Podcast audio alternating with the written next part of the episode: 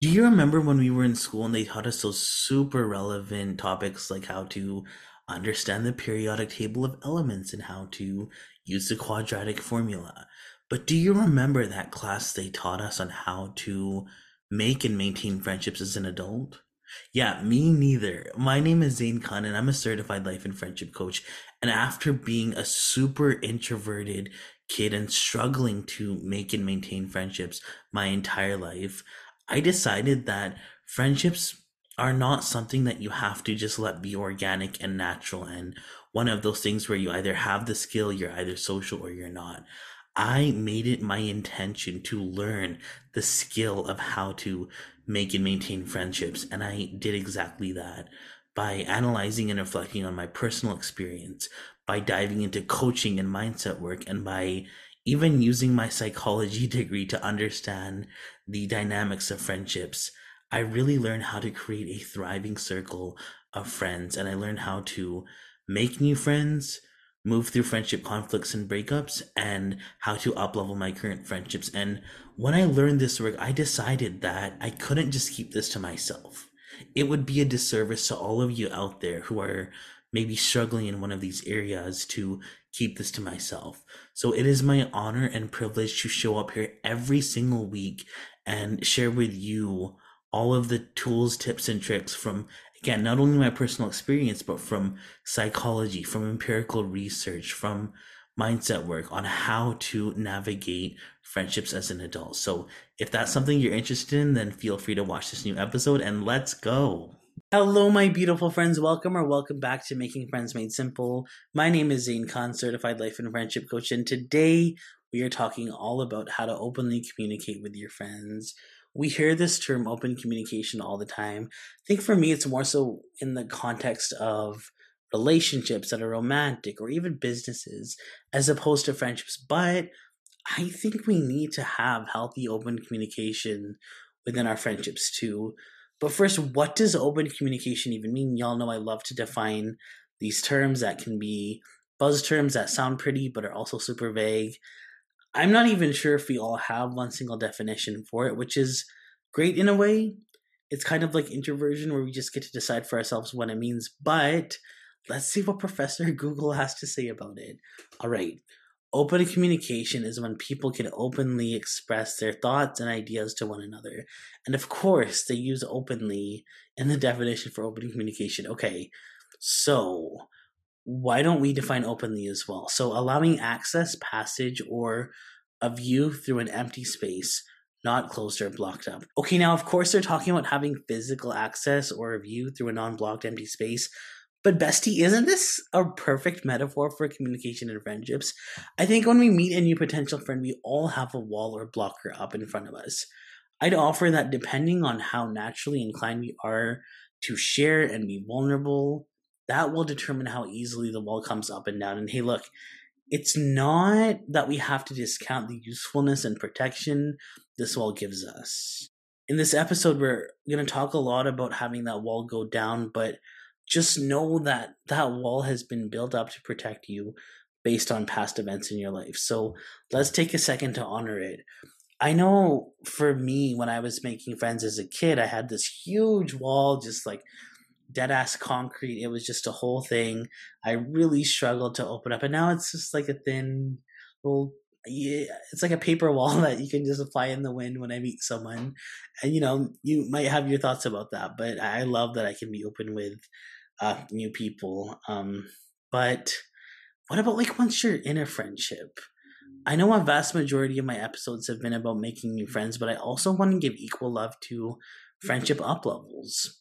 Okay, so in my view, vulnerability determines how easily the wall comes up and down when meeting new people. But once you're in the friend making stage or in a solid friendship, the thing that lowers the height of that wall will be trust. And that trust is formed through appropriate self disclosure. Again, these are super vague terms that I think could use some defining. Um, and, you know, of course, consider what they mean to you first, but trust, a firm belief in the reliability, truth, ability, or strength of something or someone. It's really interesting to find these words we use all the time because, for me anyway, the actual definition is always different than how I would define the word. prior to reading this, I'm like, okay, yeah, trusting someone is being vulnerable enough with them to mm, how would I even define it? I think trusting someone is being vulnerable enough with them to tell them things that you wouldn't normally tell a random stranger, right? So you would share like intimate details that you wouldn't again necessarily share with anyone else. And I think what I'm speaking here to is more the action of trusting, but trust is more grounded in again what Professor Google says reliability, truthability, or strength. It's pretty multifaceted. Can you imagine going to your friend and being like, hey, friend, I just want you to know that I believe in your reliability, truthability, your strength. And notice that Professor Google says or. So, can you trust someone with just reliability or just truth? Which one of these four facets of trust, based on Professor Google, trustability, strength, and reliability, resonates more with you, it would be really interesting to figure out like what does trust actually mean to you, right? And again, for appropriate self disclosure, I'm just going to give you this simple definition because I studied this quite a bit in university. It's talking about yourself and someone without being weird, hence the appropriate part. It's like you don't just tell your life story to the McDonald's drive through employee, but when you can share information with a friend in an appropriate way, that's how you build trust. My friend, this is when we lean into courage and actually model what you want to see in the friendship. I'm going to do a dedicated episode to modeling in friendships, but for now, just know that it's essentially creating an aspect of the friendship that isn't there yet by incorporating it in yourself. Let me give you an example. I've always been such a loving and expressive person from day one. I know I mentioned I had a wall up, but once that wall was eventually down, I was so loving and expressive. I've just had this heart that is super full and that has a lot to give and share and celebrate. So when and only when I get close enough with someone, which again is kind of an intuitive feeling, I will tell them after a call or even during a connecting moment, I love you. And I kid you not, 19 out of 20 times I'm the one to say it first. And to this day, some people don't even say it back, and that's okay. Most do. And now we have this beautiful, fuzzy, warm friendship container where we can openly say, I love you. And for the ones that don't say it back, or better yet, for the ones that say thank you, I know that sometimes it's hard to express such a deep and powerful emotion, or maybe they reserve that for their family and their spouse, whatever it is, all good, doesn't matter. They know that our friendship is a safe space to be vulnerable, and I can express what's on my mind likewise. And my friends, this is such a great little microcosm or metaphor for just not expecting your friends to show up in a way that you do or expecting your friends to show up in a way you think they should show up. It's not, it doesn't have to be like that. Our friends are all going to express love in different ways.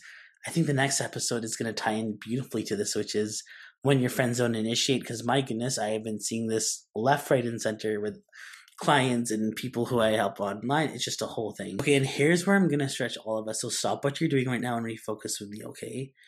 I am so okay with the idea that I might love a friend who doesn't love me back. Honestly, I want you to consider this. We talk day in and day out about reciprocity, especially in romantic relationships. But hey, just entertain this for a second. Can you be okay with loving a friend differently than they love you? And I say differently and not more because I just don't ever think it's useful to quantify love in that way.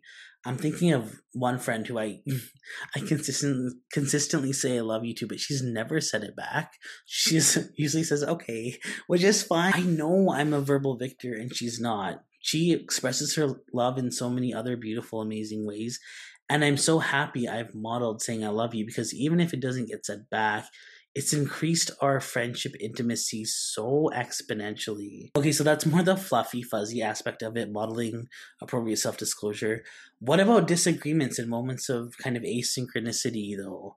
And this is a huge topic that I'll be revisiting many times here on Making Friends Made Simple.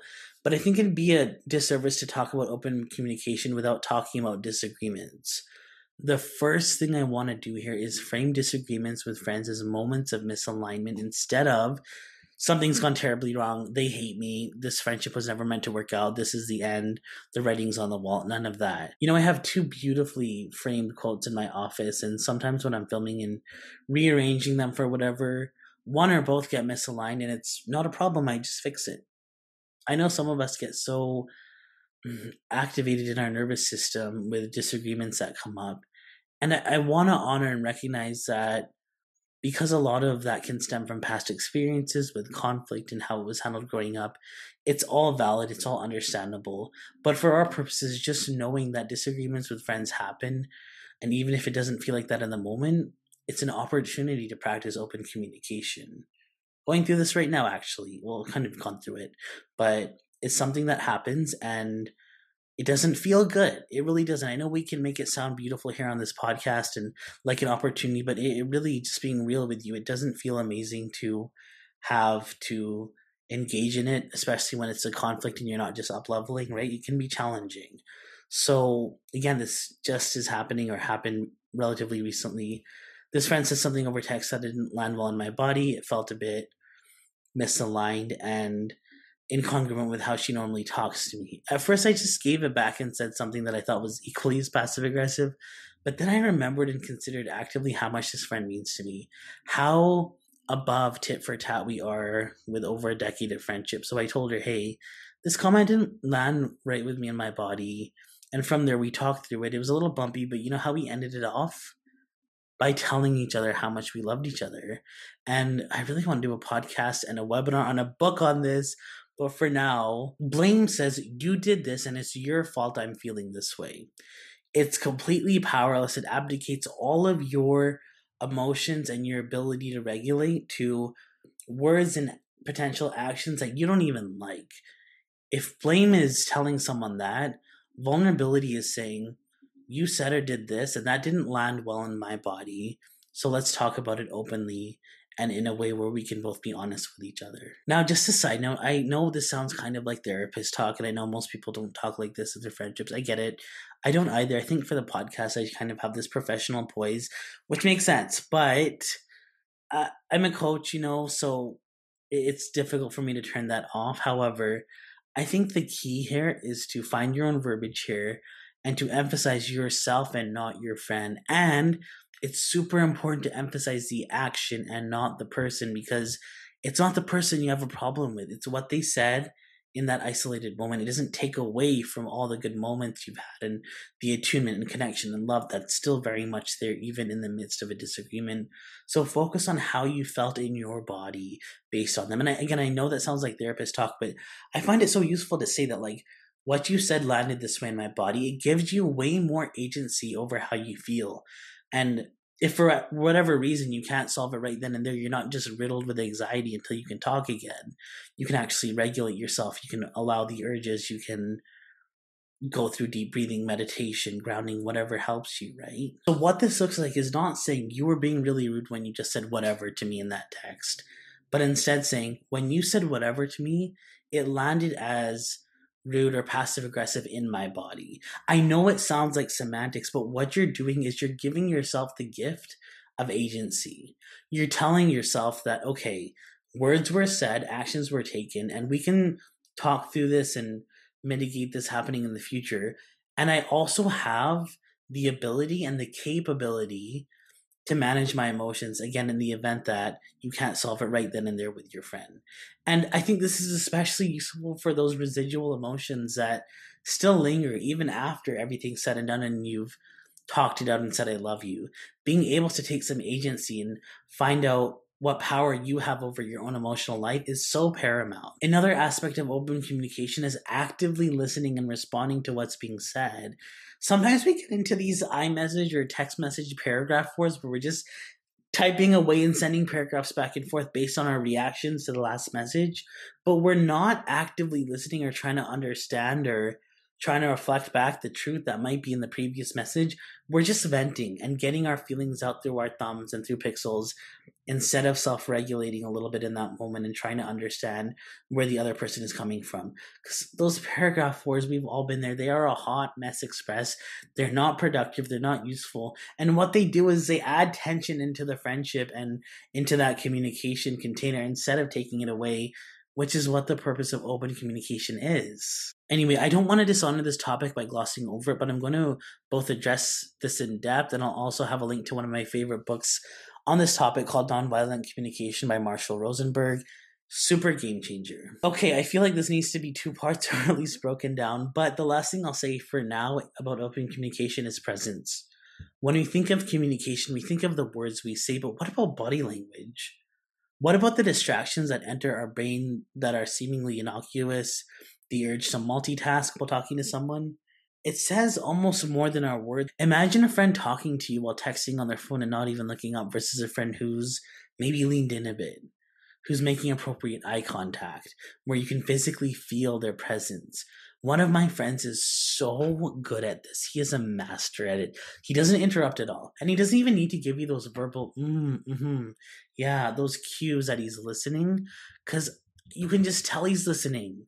It's it's not even. I swear, like I could not even see him and still feel the his his presence and the fact that he's listening to me clearly. And I just love that so much. So be mindful of your body language, and I'll leave a link to one of the best teachers when it comes to sort of public speaking and body language and having that presence when you're communicating. An important side note, my friend, So unless you're driving, stop what you're doing, and even then you can pull over because this is important.